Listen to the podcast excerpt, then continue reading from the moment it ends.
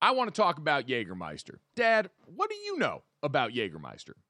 I mean, well, really, all I know is it's got a really awesome stag logo. What what else do I need to know about Jägermeister? Well, uh, you should know that you've been drinking it all wrong this entire time. Damn, that's cold. There's a right and wrong way to drink it? Yes, there is, Dad. You should be drinking it ice cold at zero degrees Fahrenheit to be exact. Huh? Well, you know what? That explains a lot. I just been pulling it straight off the shelf. Oh, Dad, I'm so glad I got to you in time. No, that is entirely wrong. The only way to serve Jägermeister is ice cold. So, wherever you're at, if you're hanging out with friends, or you're at the bar, or you're helping your dear sweet father try and get right, call the shots. Cheers with ice cold shots of Jägermeister. Damn, that's cold. And remember to check out Jägermeister at www.draftkingsxjagermeister.com. Remember, drink responsibly. Jägermeister liqueur, 35% alcohol by volume, imported by Mast Jägermeister US, White Plains, New York. Lots of things go better together hockey, food, golf, peanut butter and jelly, Gojo and Golic, Taylor Swift and Travis Kelce. What? But if you really want to take things to the next level, drink some Labatt Blue Lights with your friends and live life to the power of we. Always enjoy responsibly. Beer, Labatt USA, Buffalo, New York. Another day is here, and you're ready for it. What to wear? Check. Breakfast, lunch, and dinner? Check. Planning for what's next and how to save for it? That's where Bank of America can help. For your financial to dos, Bank of America has experts ready to help get you closer to your goals. Get started at one of our local financial centers or 24-7 in our mobile banking app. Find a location near you at bankofamerica.com slash talk to us. What would you like the power to do? Mobile banking requires downloading the app and is only available for select devices. Message and data rates may apply. Bank of America and a member FDIC.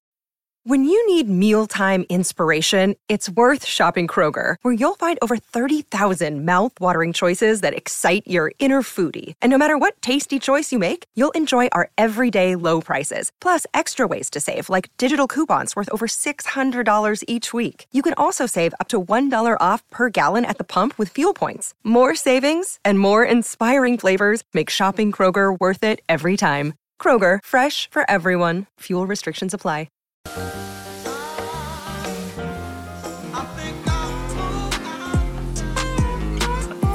Double bag it.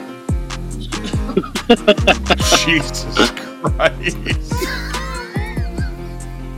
so this is how we're gonna start. I don't know what, the fuck, what, we, what we gonna talk about. Uh, Willie, Willie, uh, y'all just lost Chase Claypool. How you feel about it? I just found that out. Where do you go to Bears? yeah, I went to Chicago. I mean, I mean, honestly, it's I mean, it's it's a situation where the Steelers are obviously in rebuild mode.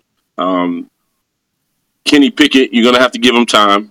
Clay, you know, you, you don't have to wait. You don't have to wait to May or March to, to get rid of Claypool. So why not make the move now? I mean, they are the Steelers are who they are, and I think it was a necessary move. Now it's just a matter of where do you start building from? Because I feel like if you're going to trade, if you're going to trade Clay, uh, Chase Claypool, um, you might as well send Cameron Heyward off and let him go get a ring somewhere with a contender. Damn. Man, that would be to see that guy in a different uniform at the end of his career. I'm with you, and Cam's one of the all-time good Yep. guys in the NFL. He's been a huge part of that locker room for so long, but man, that's one of those guys. It would just be sort of jarring to see oh, him outside Oh, what- of that. listen, play. I listen. Cam's like my little my little brother, man. I've I've, I've I have so many fond, you know, in the trenches memories with that dude, man. And he's been such a stellar and such a key. You know, he is the essence of what you know Mean Joe Greene was for the Steelers, as far as being hard nosed, tough, embodied the the culture, lived by it, would sleep with it. Um, but the man deserves a ring. You know, he deserves a ring for everything that he's done on the field and, and his legacy alone. He deserves, I, th- I think he's 32, 33 years old. He deserves a ring, man. And obviously, um, Steelers aren't going to get one this year. So if, if, if I had it, you know, and listen, this is me just talking ball. I think he just, he deserves a ring, man. And I would love to see him before he hangs it up. If and whenever he hangs it up, he walks out with a super, as a Super Bowl champion. I'm trying to think of a contender that might be a fit that also has a need along the defensive line right now. I guess hmm. For me, it would be, believe it or not, and I hate to say it, would be the Eagles. Uh, man, Again? Because Another Jordan, with Jordan Davis going down with the ankle, he's a young fella who could Yeah, literally true, learn true. learn the game him and Hargrave should literally learn from one of the best defensive tackles to play the game right now. Look, look, think about it. Haloti Ngata went to the Eagles, right? The yeah. Haloti was at the Eagles, so it's it's and I only and I only add that because Haloti was kind of at the back end of his career, but he was still effective. He still had an impact, and he was able to kind of be that peg for that defensive line during that time. Cam can still ball. Cam is still ball, but he deserves a ring. So why, when you send him to a team who's currently seven and zero, oh, it looks like they're going to Arizona? Um, and if so, you're the Eagles, like this makes perfect sense because Willie, like what we're talking about here, and I'd be curious from your perspective on this, just in general, from the time when you were a player till now. It seems like the trade deadline is way more active than it used to be, and for a lot of these teams that feel like they're near the finish line, and the Philadelphia Eagles have to feel like with all the moves they put in, with how well Jalen's playing, they're very, very well within that window in this current NFC. You just added Robert Quinn for that same reason. You bring yeah. over Cam along that D line, no one's got to have that many snaps under their belt heading into the postseason. So when you hit January and February, now you got dudes that you can roll wave after wave through there. And it's not even just from a depth standpoint, it's about in guys who have been a part and then embrace the moment of big time football. When you get towards the back end of the football season, right? You got you got teams who are who are, are battered, beaten, and bruised, uh, abused, right? They, they're barely making it. And then you got teams that are like, listen, when we get to January, it's on. We just want to close everybody out. You need veterans to keep the young guys on the court, right? Because it's easy when you have that much success early. You're seven and zero. Oh, it's easily when the superstars start coming around. It's easy to be distracted by the city. It's easy to be distracted that everybody's pumping you up. But the old vets, especially guys who've been to playoffs and been deep in the playoffs, understand from week 15 to now 17, this is time you, you you start telling the family, "Hey, man, I'm gonna be a little more distant than normal because when I get to the playoffs, this is a one game elimination. I'm gonna I'm gonna be a little more ornery than normal because I'm battling injuries that I've acquired since week three. I may be a little more pissed off than normal because I'm at the age of 33 and I don't know if I'm gonna be here again. So I got to go get it older guys know that they know how to keep, they know how to dig and stay dialed in. And when you're a young team or when you're young young guys around you, looking to see how the older vets operate.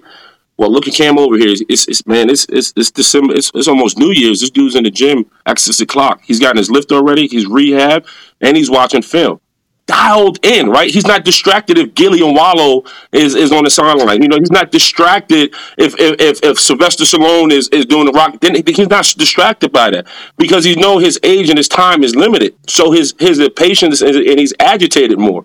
So you need older guys to to to show that to the younger guys. You don't know when you're going back to the playoffs. Things happen week after week. Things are going to catastrophic things, right?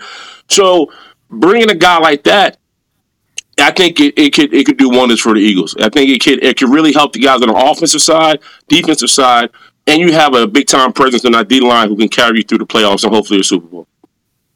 Well, sticking with the Steelers, what do you think we're going to learn from Mike Tomlin this season uh, about him as a coach? First time having to deal with rebuilding a team really without a quarterback at the helm. Like I, you t- talk about moving uh, Cam Heyward, and I just think it just feels sacrilegious to move a, a staple on that defense right now, but this is the situation that the Steelers are in. You know, I, one thing I could say about Coach Tomlin, he's built for hard times, right?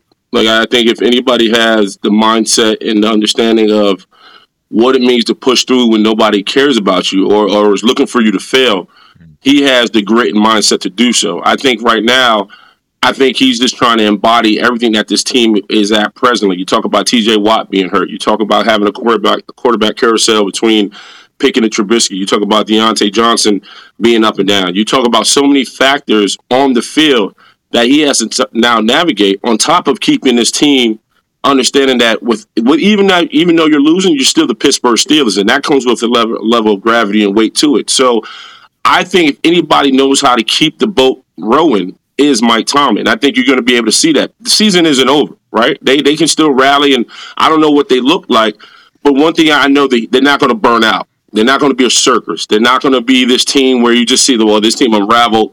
Hopefully, they figure it out next year. I don't think you're going to get that out of them. What you may see is a team who understands they may lick their wounds, but they're going to keep fighting. And when you're when you're a Pittsburgh Steelers, and, and Golic can tell you, there's there's a certain amount of grit that just comes with wearing the helmet, right? And so I think he's going to make sure those guys in that locker room still respect the standard, and he, he's not going to make excuses.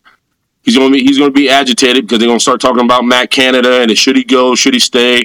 Um, all those questions are, he's going to be berated with, but he's always going to be Mike Tomlin. He's always going to be prepared mentally for the tough times because he has to be. And I think that's probably one of his strongest attributes because I think a lot of coaches, as much as they want to sit back and say, you know, you know, the tape will speak for itself and all of this stuff. A lot of coaches fold under pressure too. They, they, they love to say when players fold under pressure, but when you don't have no questions and you when you can't answer the questions and when you don't have any adjustments, and you're just like, well, we're just gonna figure it out. That's how you get your ass fired in the league, right?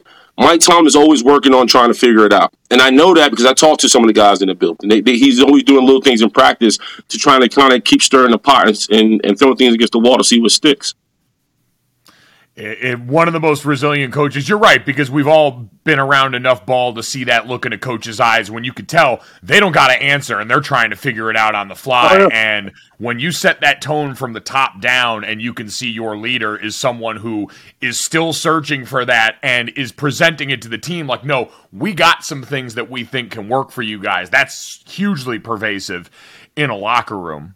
Well, Mike, I call I, you always know when a coach and you to wait till the back end of the season, especially a team that's going through it, uh, they become podium slappers. They you see this a bunch. they, they, hit the podium five million times. You know they've been up there for hours. They're like, "Shit, I didn't answer the question." I, I, I, they, start slapping the podium. I call them podium slappers. So um, when you start seeing a bunch of coaches slapping the podium, they out of they they done. They out of here. there we go. There's a sign to look for. Watch the tape yep. and see if your favorite coach is podium. You'll see it. They here. start. They just. They just. You know. They just they start slapping that podium. They don't know what to do. No, they don't know what to say. They don't know how to go about it. They're done.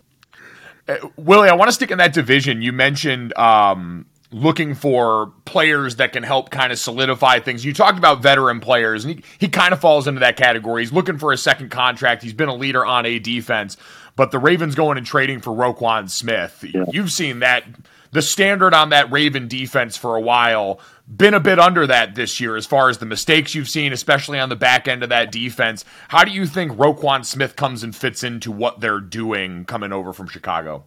Well, he's a monster, right? He, I think he's second uh, behind Bobby Bobby Wagner in tackles. Um, you talk about who's just been obviously just been consistent throughout his whole career as a Bear. We knew about him in college when he was in Georgia, how much of a machine he was but they haven't had a, a, significant linebacker at that position. I mean, obviously everybody knows Ray Lewis, but C.J. Mosley. Once C.J. Mosley got got out of there, they haven't had that dominant, you know, big time linebacker that the Ravens are accustomed to seeing. So now that they got him, now they can build around him, right? Because that's people forget they built around Ray Lewis, right? And I know that because I saw it happen. They had Red, they had Ray, and they had Ed Reed, and they had Chris McAlister, and obviously Bart Scott was kind of a young stud behind um, Ray. And then you had Adalius Thomas, and I'm talking about the, the 2000 Ravens. Um, but one of the key pieces to that to that that defense, that historic defense, was the fact that I remember I remember this firsthand because when I when I got drafted in 2006, they drafted Haloti Ngata, and they didn't draft Haloti Ngata out of because he was just a badass coming out of Oregon because Ray was getting beat up. And Ray was tired of getting beat up, right? And so, but you also, they still had Kelly Gregg. They still had Trevor Pryce, They had big dudes. They had guys who can run the defense, do their job, but they didn't have that bull. And when they drafted Haloti Ngata, he was the guy that allowed Ray to elevate his game and be the Hall of Famer we, we know now today. So I think right now you're going to see the emergence of that. Now that they got their Ray Lewis 2.0, if you will, I don't think there's ever, I don't know if there's a 2.0 for a Hall of Famer, but then now that they got their next Ray Lewis, so to speak, now you're going to start seeing them. They got some guys that are coming back off injury, but now you're going to start seeing them build around, um, around him. And I think it's, it's evident because at, at, at some point, obviously on the defense, they're going to figure it out and they're going to come together. You got to figure out what you're going to do with Lamar Jackson right? He he has to be the focal point next for that team, if not already, obviously with the contract situation. Um, but it's it was it was evident that they feel like, all right, we're not out of it. We're still very much in it. But if we if we get hot for whatever reason, which they can, I mean, they play they play the Saints on Monday night, and if they you know they beat the Saints. I mean, they're, they're I mean, they're, they're, they're first in the division. They're already, but now if they continue to be first and they continue to stack wins, now you got a defensive leader, in which they need. Okay, now I have something to say. I want to uh, clear the room real quick. Willie Colon has said to me behind the scenes, not on camera, but I'm bringing this take to light that the Baltimore Ravens will never win a Super Bowl yeah. with Lamar Jackson starting at quarterback for them, Mike. Uh, I at the time my feelings were hurt, but I think the NFL looked a little different, and it was just like two years ago, right?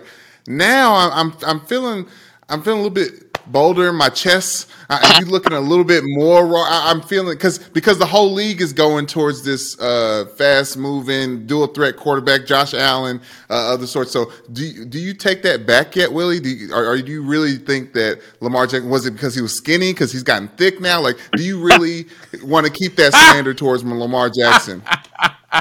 Well, this is it. I saw him lose to Tua up four touchdowns in Baltimore. I seen him lose to the New York Giants, a game he should have capitalized and won. He beat Tom Ter- Terrific in Tampa. Tom was riddled with injuries. Um, and plus, I think Tom's tapped out mentally anyway. But there's no excuses in football, right? I give him credit. He played he, he played big time. I need Lamar Jackson to win a game with his arm because we know he can run the ball. We know he loves the middle of the field uh, with Mark Mark Andrews. But every quarterback who we consider elite, we it can make the throws, the deep outs, the pylons. They can do things within the pocket if they have to. I just need him to suit, and I need to see him do that because I know he's an escape artist. I know he's a he's masterful with the football in his hands. If he, he can improv like nobody's business, but we've seen time after time, come playoff time, when they neutralize it, when they neutralize his legs, he goes one dimensional, and he gets sloppy out there and he gets crazy. So, no, Brandon, I'm not ready to take that back. I want Lamar Jackson to prove me wrong. I'm all about the hate and smoke. You know me. Ain't no bitch in my blood. But Lamar Jackson right now, valid, valid, he's an MVP. Valid, he's a big time quarterback. I need to see him win the game within the pocket. I just, I just feel it's it's so crazy to hear you say this, really, because I feel like uh, the unicorn that is Ben Roethlisberger. No, excuse me, the Clydesdale unicorn that is Ben Roethlisberger. I feel like like he's seeped into your brain so much because you won your Super Bowl with him that you just think it has to be a, a, a big ass white no. dude throwing the ball. No, no, because Big Ben was an escape artist too. He was a scrambling quarterback too. He he but was. Big one thing Ben did well was he played behind the defense. And what's and let me and let me let me help Lamar out. The defense has failed Lamar too at times. So I don't want to just I don't want to make it seem like it's Lamar just out here you know, this crazy. That's not true. I thought he, he's dealt with some injuries on the, in the receiver position. He's had to overcome that. But Mark Andrews has been. I mean, Rashod Bateman and Andrews they've been dinged as of lately. So I don't want to. I don't want to just sit here and say it's all him because I, I, I think he's. I think he's been durable. I think he's been. I think he's been steady. However, I just know playoff time. There's there's a there's a there's a book out there how to beat Lamar Jackson, and I don't think he's beat the book. I don't think you know that he comes with like if you want to beat Lamar Jackson, listen, load the box in the run game, make him make him use his arm. Let me, You know, we saw it's kind of like when we saw that of Zach Wilson against against the Patriots. Bill Belichick was like, "All right, let's do this. Y'all good at running the ball? I'm gonna load the box." Zach Wilson beat me with your arm. Couldn't do it. Invalid. Zach Wilson and Lamar Jackson, two different quarterbacks. I didn't want they're not even on the same. So I don't I don't want people to come at my head on that regard. But I'm telling you, there's a recipe on how to beat Lamar Jackson. So I, yeah. I do wonder how much longer the Greg Roman thing is going to go on there because we talk a lot about this. A lot of people will point to Greg Roman and say they haven't done enough to advance what the passing game looks like in that sure. offensive playbook. Injuries is a big part of that, but Lamar's going to outlive him there, whether it's on the franchise tag next year, whether they get a long term deal done. He's going to be there. And so you wonder at some point when you mix up the bag in name of trying to add more to that. Because to your point, Willie, yeah, that absolutely affects you when it comes time for December, January, and then hopefully February football is can you do multiple things? I think I be- I still believe Lamar is capable of that stuff. We saw him do it over and over again yeah. in college. We've heard it from his own mouth. Like ran a Bobby Petrino offense in college. I can work from the pocket. It just seems like it's taken so long for the weapons to get there and now to keep them on the field consistently to be able to develop that. Part of that also falls back in the lap of the coordinator, no doubt. hundred percent. But I also think you're never going to give your quarterback too much of what he can't handle, right? Like you, you got to move at the space because when you're out the gate, like you've been out there, go Brandon, you too. The game moves so fast. There's so many. It's week after week. It's a different defense coming up with something new to get after you. I think it's a matter of like we're going to do what you do best, and we're going to maximize that. So I think it's a matter of Lamar asking for more before they give him more. I think that's what, I think that's just going to have to have to work. You mentioned Zach Wilson, and obviously you cover that team up close and personal. You've seen this. It's been so weird because we've had New York football resurgent for both teams so far this season. Yeah. The Giants and the Jets doing really well in the same year. It's got to be, first and foremost, kind of cool being around the city and just seeing that energy around both these teams actually performing well for the first time in what feels like quite a while right now. Yeah, well, a big part of it is that the Jets are so thirsty for just a, a halfway successful season that you know. That, listen, when when they beat Green Bay, Green Bay, you would have thought we won a Super Bowl around here. I mean, people were coming out in green and white gear like I haven't seen before. I think people are naturally accustomed to the Giants turning it around. I don't think they're kind of shocked by the Giants' success. Mm-hmm. Um, but the, the way the Jets look, because they don't just look like a team that got hot. They won four games on the road. Uh, and then that's not something to just do. They're not great. They're not a great road team. So the fact that they went to Cleveland and won, led by Joe Flacco, the fact the fact that they went to Pittsburgh and won, uh, the fact that they went to Green Bay and won, and they've done it multiple times, um, and and and you know in, in an impactful manner too. So I think right now, if you if you if you want to talk about the New York Jets, they're they're in a fork in the road because they're dealing with the development of Zach Wilson in one hand and then dealing with a team who's now five and three. They've never had this moment, much momentum on their side. Um, the defense is really good, led, led by Sauce Gardner and Quinnen Williams, and and on and on and on. Carl Lawson, and then on the offensive side, they have enough pieces where they can win games, right? And especially at the tight end position, just never had a tight end. Now they got Tyler Conklin, they got CJ, uh, you know, and, and so they they have guys that can actually play in, in, in offensive line. You talk about Duane Brown who's 37 years old, that left tackle, who got to the team because Mekhi Becton went down. And on top of that, George Fant, their starting left left tackle, went down with a knee. They lose their stud in Alijah Vera-Tucker. This dude could have easily took the bag and got the hell out of town, right? But he said no. And what I mean by that, because he was due to have, he, he, hurt his shoulder. He's supposed to have uh, a season-ending shoulder surgery. I, I struggle with that word. I don't know why. Uh, but fast forward, he said, no, I'm going to play. I'm going to play because I love the game. So now he's he's anchoring the left side of this line on top of the quality depth they have, and you know, eh, playing right now for them. So they have a team and they have depth. And so what's frustrating about the New England game is they were better than the New England Patriots. Zach Wilson made some bad decisions with the football, but then it coincides. Well, he's in he's in second year. You know, his first year he missed a lot of games because of injury. He missed this year because of injury. So where is his development right now? And so when you see him have a bad game against New England, you're like, dang, I wish that didn't happen because the team is ready to go. The team is ready to launch, but Zach is back here. And so Robert Saleh is like, all right, how much do I continue to ride with a young quarterback who we know needs time? Or do I get off that horse and jump on this horse and say, hey, if Zach's having a bad game, let's throw in Mike White, who I know is, you know, a veteran, been there, done that, and can be a spark for a team and continue winning in that direction. So, and uh, it, it's tough because they got Buffalo. They got Buffalo this week, and Buffalo's coming, and Buffalo's nasty. They're juggernaut. They're mean. They're fast, and they got an all. I call him the All American hero and Josh Allen. Um, so it's it's a situation if Zach doesn't play well against Buffalo for whatever reason. I hope he bounces back and has a, has a better game and he, he plays well. But if he doesn't, does Robert Saleh continue to hold on to him for the sake of him continue to develop through that, or he says, you know what, we we need to we need to continue to win and go with somebody else. If he was asking you for advice on that, what would you say is the right move with Zach Wilson for the remainder of this season? I think you, you start him. I, am not saying to bench him at all, but I'm saying if he goes, if, if we were to pivot back to last Sunday, the Jets were down nine going into the fourth quarter. The game was very much in, re- in reach. This Patriots won by kicking five field goals and playing uh, and playing defense. So it wasn't like they were lighting up the scoreboard. They just couldn't get the offense going, and, they, and, and you saw signs where Zach would get hot and then he would stall. He would get hot, then he would stall. So if you're in that situation again, go with Mike White. Go with Mike White because he knows the offense. He's been in that position, and boom, your defense is keeping you in the games. You got a guy who can. Because at this time, At this time, it's about squeaking out, squeaking out the dirty wins. Not every game is going to be a blowout. Now, everybody's hurt and dinged up. Guys are missing guys left and right. But if you're able to sustain and win late and win gritty, that helps you later, right? You're not you're not week 15, you know, with rosary beads around your head, slapping the Bible, asking God for for another team to win. You know what I mean, or lose. You take care of it now. So that's that's that's my point. I would I would I would still believe in Zach. I would still start Zach. But if he if he has a bad day at the office, you got to lean on Mike White what what's he struggled most with that you've seen in this second year? Because we know it was injury a part of that first season disrupted timeline there. In year two what's still the biggest problem for zach as a quarterback?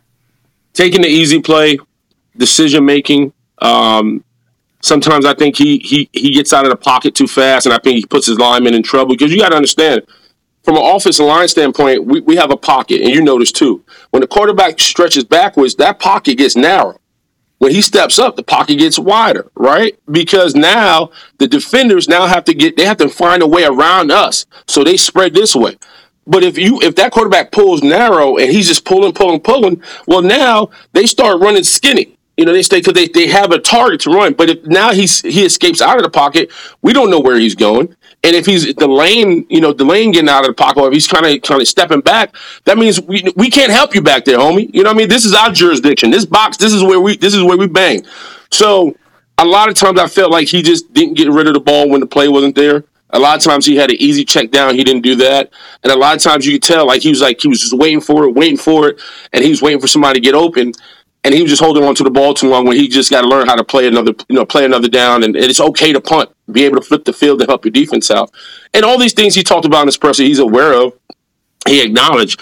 But you, are talking about week nine right now where teams who are good, they, they're starting putting their foot on other teams' neck. You know, they're, they're starting to make their, like, all right, we are them, we are him, like the Buffalo Bills.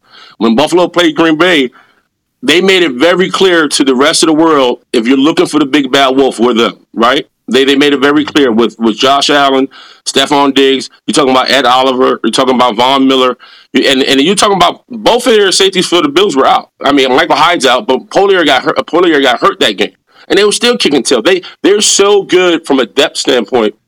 They're not playing around with teams. They're trying to have that. They're trying to have that bye week. They're trying to have that playoff bye so they can get healed up and get rolling. So they know where they're going. So good teams know where they're going right now and they're not they're not going to care if you have a rookie quarterback or who whoever your quarterback is. I mean, speaking of the good teams, I love the idiom. Uh, good teams win in November. I think we're we're obviously heading into that season right now, but the top is obviously the Buffalo Bills. We talked about the Eagles a little bit earlier on. The Chiefs uh, are, are getting stronger and stronger, and they're very real. Obviously, the juggernauts are there on the AFC. But do you think the second best team is the Eagles or the Chiefs right now? So I think the real question is so for the AFC, um, the the top two teams is definitely Bills Chiefs. I think the who's the third best team, and I think that's where you have to turn around and say, all right, well you got Baltimore, you got Tennessee.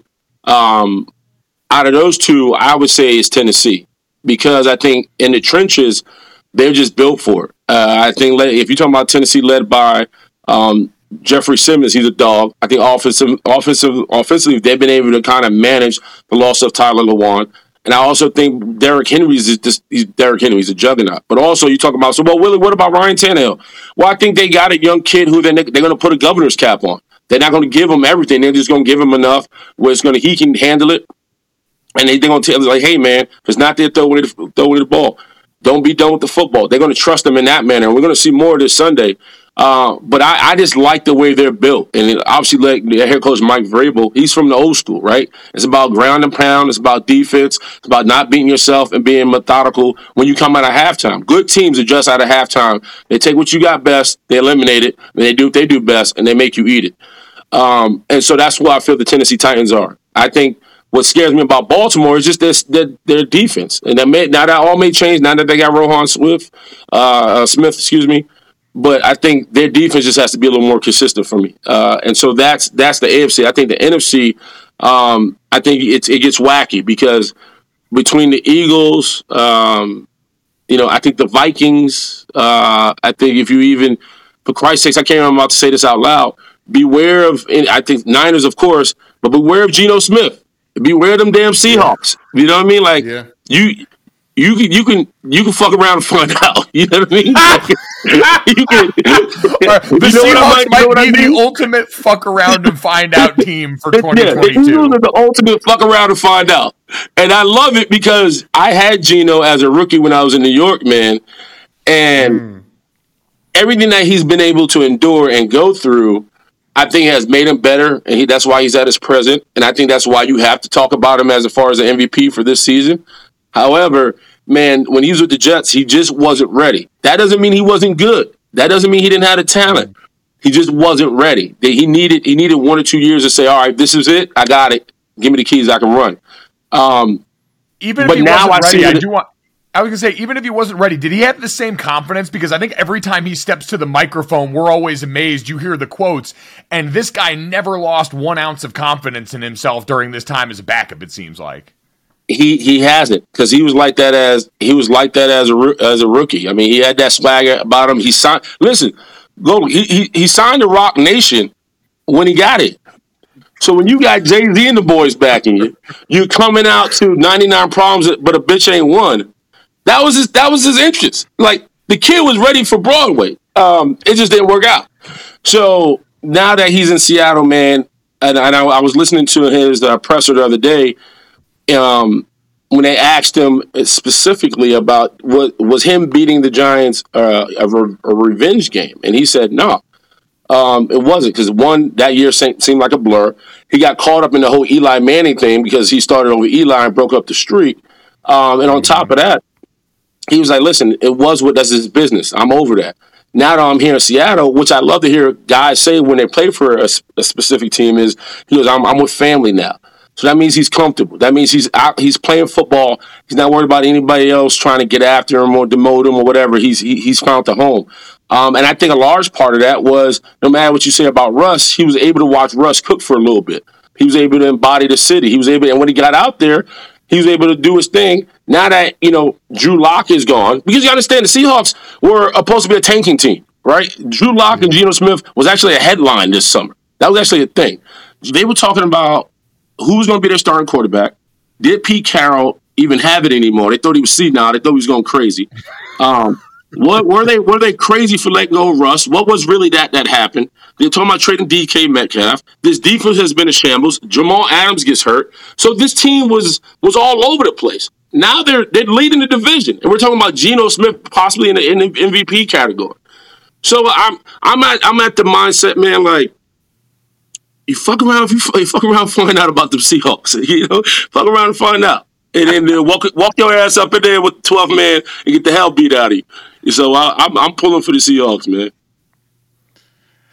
Yeah, I, I'm honestly, I was a little perturbed that you didn't give no real love to the Eagles, but now hearing you Well, talk no, I about think it, I think the Eagles are just. Yeah. I, I mean, I've been, I've been, yeah, they're up there. I set think them, they're, they're set no them brainer. aside. Yeah, they're But I the feel like Eagles the are in their own feel like- category. the rest of the Correct. NFC flipped overnight because we had all the teams that we thought we made this a three horse race coming into the season between the Rams, the Bucs, and the Packers, and all three of those teams have famously shit their pants for one reason or another so far this No season. question. Injury, regression from older quarterbacks, all these different things, off-season losses, and so now outside of the Eagles, we've had to take stock of all this stuff because we did not expect the majority of this, and even for a team like the Cowboys, we didn't expect the way that they would do it, flipping the script and being able to win with Dak Prescott off the field. So I, I get what Willie's going at here is the Eagles have been alone in their side of the NFC, and then now as we get to the midway point, we've kind of looked around at everyone else and go, okay, we can start to make sense of this again.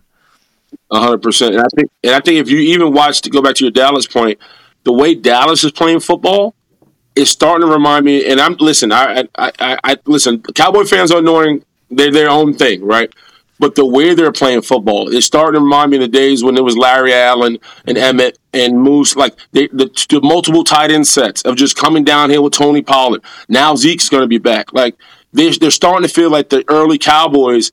And I think this is the perfect time to feel like that this time of year. So I think the Cowboys are going to have that trajectory where they're going to be like, all right, we, we got to get in this. We got to excuse ourselves in this now and start making a run. And Dak looks like he's comfortable now. So he, I was worried about the thumb, but he looks like he's all right. yeah, okay. Uh, now the football's out of the way. Let's talk food real quick, real quick. Oh, I got, I I, got a wanna- great. Something happened to me before I came on the, uh, on air, but I'll let you tell your story first. Go ahead. No, no, I, ain't no story. What Ooh, happened is what's food this? related. So, so Golic, I know you're a state guy. Um, I never, I was, I knew I had to jump on with you boys, and I was excited to do so. Um, but before I jumped on, I had hit the Peloton to kind of squeeze off some calories and burn the hips up a little bit. Really? Um, so I had, uh, I had, I set, my, I had a, a nice T-bone steak, and I had uh, set it to room temperature and then set it to room temperature. I left it outside so so get to room temperature. Uh, got on the Peloton. I was like, man, I was getting tight. I got to jump on with the guys. I was like, I, I don't want, I want, I want to do this right. So I didn't have. I was fumbling around with the pans that pots. I was like, what? I got to do something. I threw my steak in the air fryer. The first time I cooked the steak in an air fryer, and let me tell you something, my friends. That shit slaps. that shit hit. No, Really? it hit. T- B.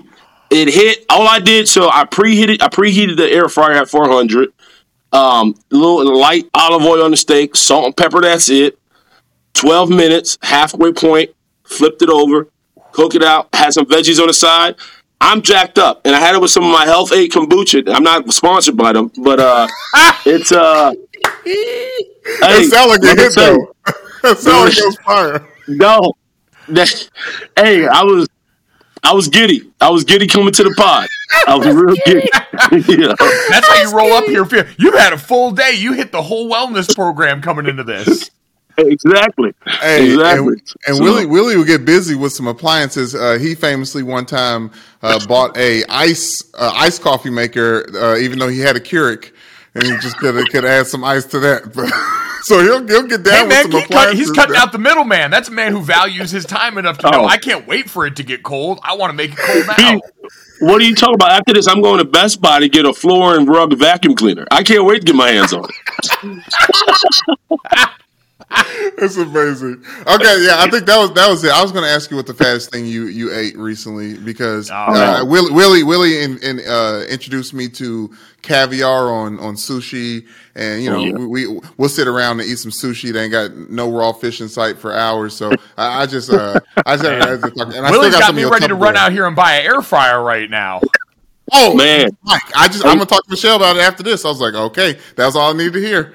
There's nothing the air fryer can't do. Especially like I, I, can, I know how to cook, but when you're in like a crunch and you know I got two kids and my wife is like, listen, you know, fend for yourself, all right? Like I can't enough with you over here. I'm always like, all right, what what do I do? And I don't like Uber eating, right? Like at some point you got to be fiscal responsible. Um, Yeah, so I'm just like, man, I, I got this, I got this food in here. Let me see what I can whip up. And the air fryer just comes through, man. And bang, bang, bang. That's Man. Happy. All right. I'm like a fat, happy lap dog. I just lay on the couch, pick my teeth. I'm good. good money. Oh man, I feel like a bunch of fat, happy lap dogs in here. Willie, this was awesome, man. We appreciate you giving us some time and uh, Oh, man. squeezing us in around the air fryer. I love you, boys. Preach- Keep, keep, you guys are kicking ass, man. Don't stop. Appreciate it, brother. Appreciate it, Willie. I want to talk about Jägermeister. Dad, what do you know about Jägermeister? I mean, well, really, all I know, it's got a really awesome stag logo. What what else do I need to know about Jägermeister? Well, uh, you should know that you've been drinking it all wrong this entire time. Damn, that's cold. There's a right and wrong way to drink it? Yes, there is, Dad. You should be drinking it ice cold at zero degrees Fahrenheit, to be exact. Huh? Well, you know what? That explains a lot. I just been pulling it straight off the shelf.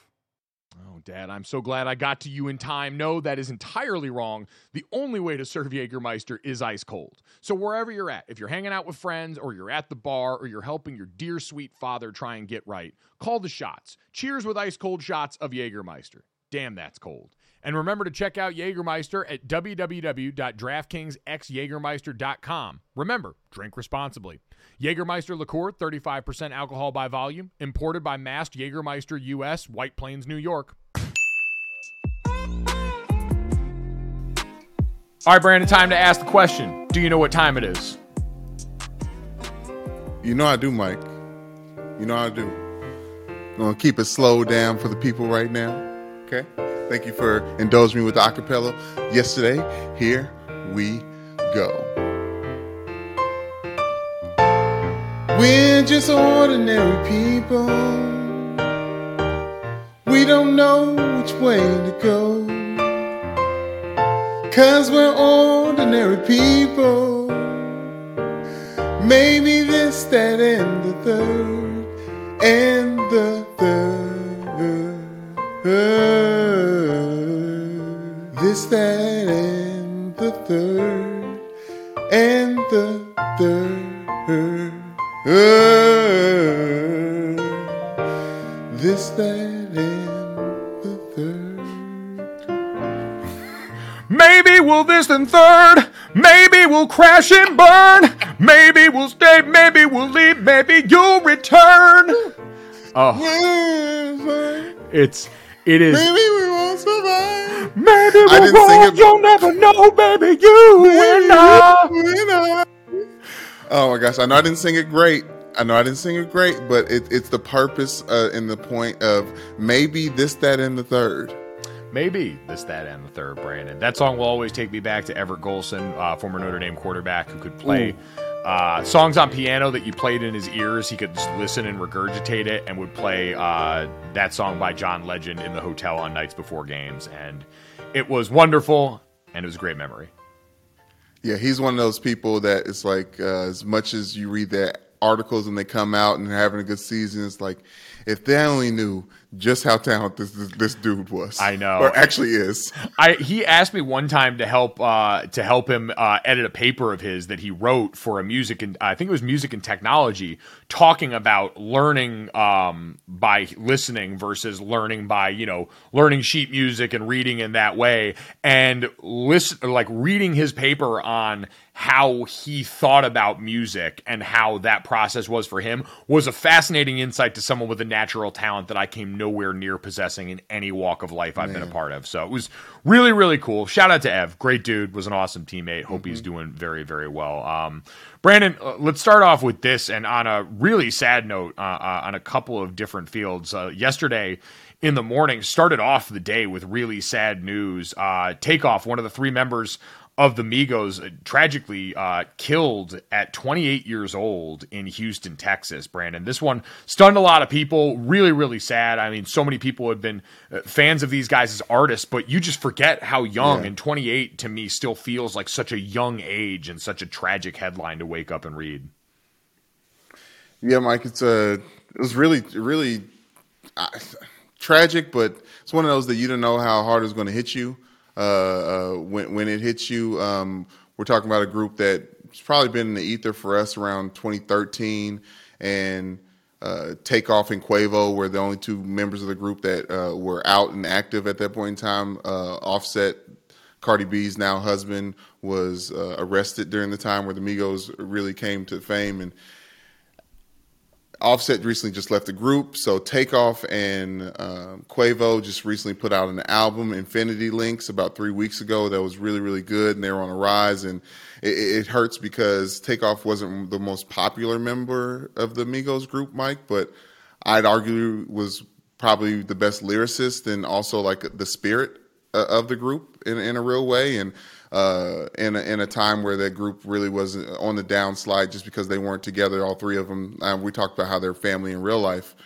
Uh, it's just really, really sad uh, and unfortunate. And I, I'm my prayers up to Quavo and and that entire family. Um, tragic, tragic loss uh, in, in senseless, senseless murder. Another senseless Yeah. uh, act of violence, and it just that that's that's the part that seems embarrassingly enough uh, what we can wrap our mind around um, in, Yeah. in this whole thing.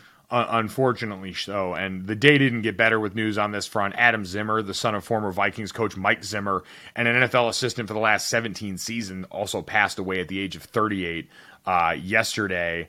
He was living in Minnesota while working for the Bengals. Uh, Mendota Heights Police Department received a call for a welfare check on Monday, and when they arrived at his home, they found him deceased inside. Uh, the office is not investigating this as a specific uh, as a suspicious death, but uh, Brandon, just another one, incredibly sad. A guy who came from a football family, a guy uh, who, again, you know, 28, 38, these are all really young ages. And to see people deceased like this, incredibly sad. So thoughts and prayers to the Zimmer family, the Vikings family, the Bengals family, all, all just very, very sad. As we've talked about on this podcast, having lost teammates, members of support staff that are a part of that, that's a really, really hard thing for everyone involved to carry forward, especially first and foremost that family.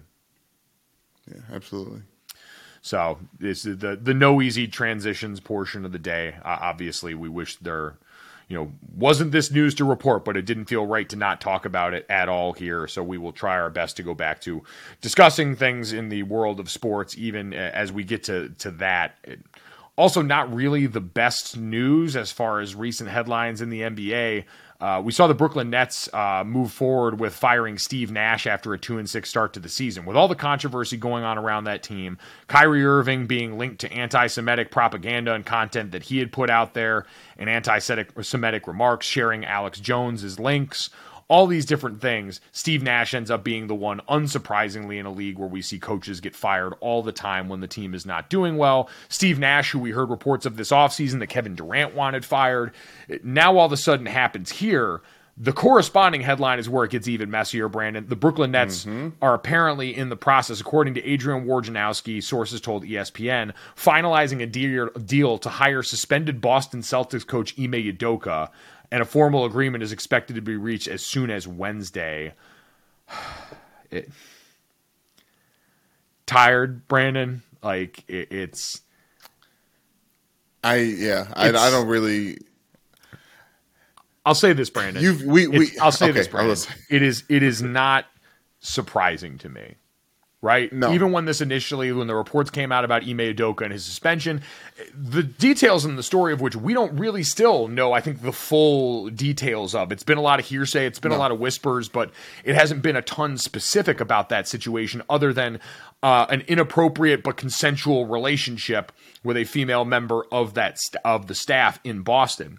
And so, for that to still be something out there, for the Nets to still be working in the fallout after Kyrie Irving's press conference and his back and forth with Nick Friedell and the very problematic things that he is linked to right now, the fact that they would then go and compound this by bringing Ime Udoka in while he is suspended is just a reminder that while the NBA is a league that has done right in so many ways, I think when led by the players, it is one where winning is still the priority. And in these organizations, you've got a Nets team that clearly is trying to take a page, page out of what we've seen happen in the NFL plenty of times.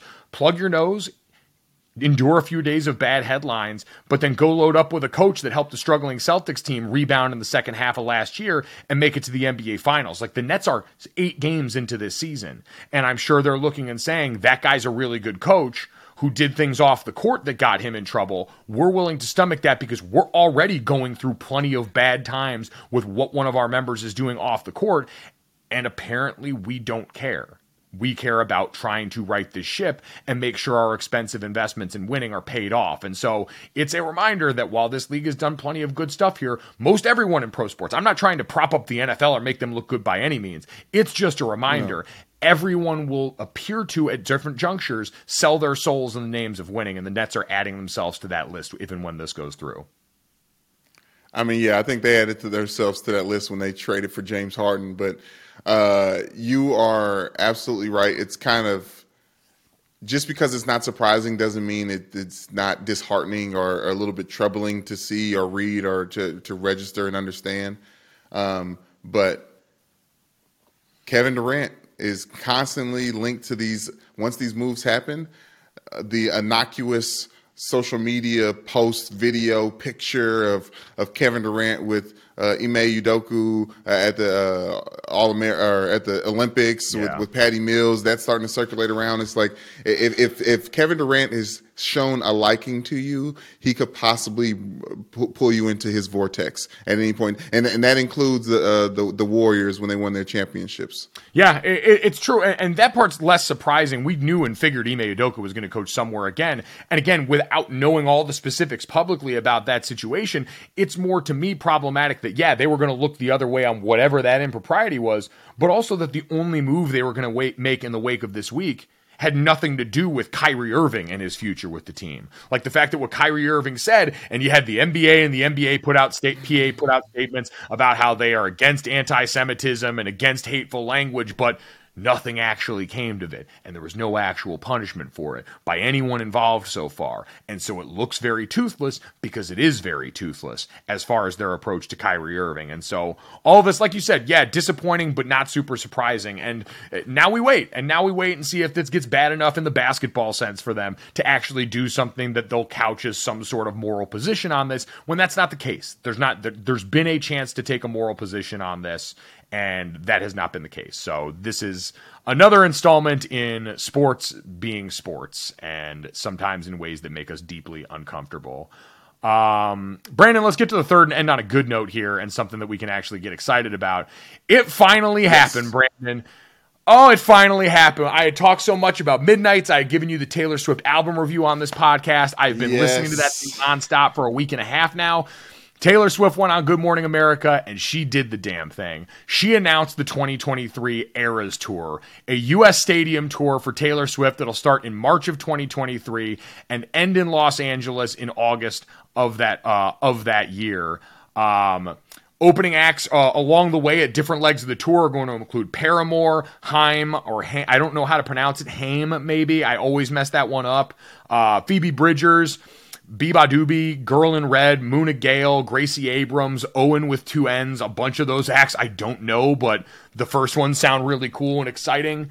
Uh, Brandon, this is it. And she said, for everyone that's wondered, because she hasn't toured since before Lover. Loverfest was the album that came out closest to the pandemic and ended up getting canceled for all those reasons. And so she said, This is going to be a journey through the musical eras of my career, past and present. And I, for one, can't wait. There is no amount of money that I am not willing to throw at getting to this concert. I have never seen Taylor Swift live, Brandon, and now to do it with this whole catalog built up and ready to fire out of the cannon into a show that is sure to blow hearts and minds away, I can't wait. Are you going to come with me?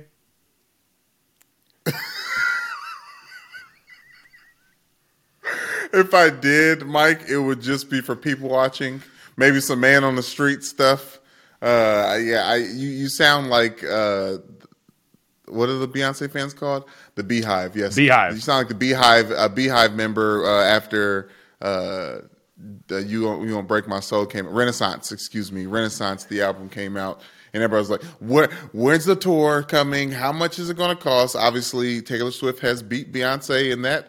Uh, again, uh, announcing a, tour, a tour before uh, Beyonce has. What is it with Taylor Swift? Does she she just has all the different elements just kind of lined up before the thing even comes out? Like is oh, that? Yeah.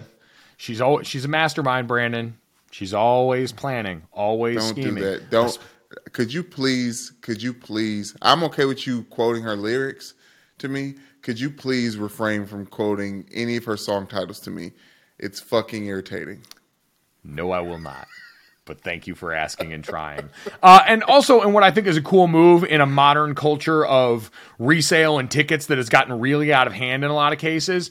Uh, mm-hmm. She also announced that these tickets, which you can go on Ticketmaster for their verified program um, starting now through November 9th, uh, the tickets they've laid out the prices for them here. Um, they run from forty nine dollars to four hundred and forty nine dollars. VIP packages start at one hundred ninety nine and go up to eight hundred ninety nine dollars for platinum tickets here. Laid out, trying to do right by the fans, which is something that's been pretty consistent with her all throughout the way. Is trying to always take measure of and then service the fan experience in the best way possible. It's why she is currently the first artist in history to hold all top ten spots in the Billboard Top 100 right now. Brandon. This this woman, this woman could sell ketchup popsicles to a woman wearing white gloves right now. It's incredible.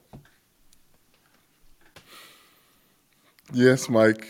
Yes, she's she's she's doing her thing, and I'm happy. I'm happy that everyone else is happy because imagine if she did her thing and people weren't happy, right? Could you imagine? Imagine, Brandon. Um, Could you imagine if the sheep didn't move when the shepherd said go? No, it would be an issue. We're out here moving and shaking, man. Out here moving and shaking. I'm gonna be front row, screaming and crying and kissing in the rain.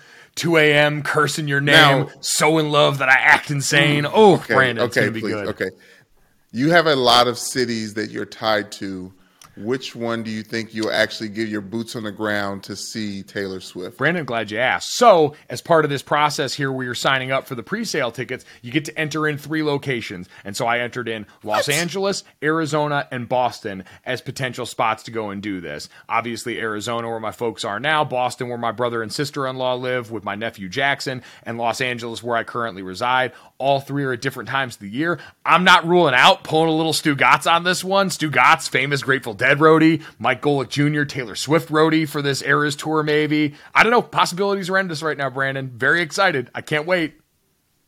I was going to say, there's a lot of people in South Bend that are disappointed that Chicago wasn't on that list. I know Chicago is on the list of places she is going. It's just not my first choice. I got to go with the family right now. I got to go with proximity right now. We'll we'll see. You know what, Brandon? Not ruling anything out at this point. It is a beautiful mystery that we're getting ready to embark on right now. This woman hasn't toured in a while. There's an international tour that's going to be announced. I wouldn't be shocked if in coming years there is also a tour of maybe some smaller venues. I don't know. I'm just spitballing here. I feel like she's going to try and give everyone a little bit of everything because that's what she does, Brandon. She gives and she gives and she gives. Did you did you sneak in another title there? Beautiful No. mystery. No, I The, didn't. the way you said it was it felt t- titular. I'm just trying to piss you off at every turn. We hope this podcast didn't piss you off too much along the way. If you enjoyed it, download, subscribe, rate, review Gojo wherever you get your podcast. Leave us a five star rating. Leave us a review. Go ahead and check out the DraftKings YouTube channel. Subscribe to that shit. Check out the Gojo with Mike Golic Jr. playlist so you can see it. Brandon in all his Ball State gear. Thanks so much. We'll talk to you tomorrow.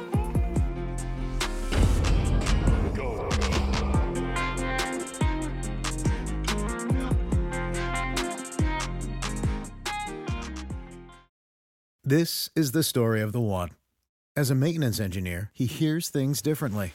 To the untrained ear, everything on his shop floor might sound fine, but he can hear gears grinding or a belt slipping.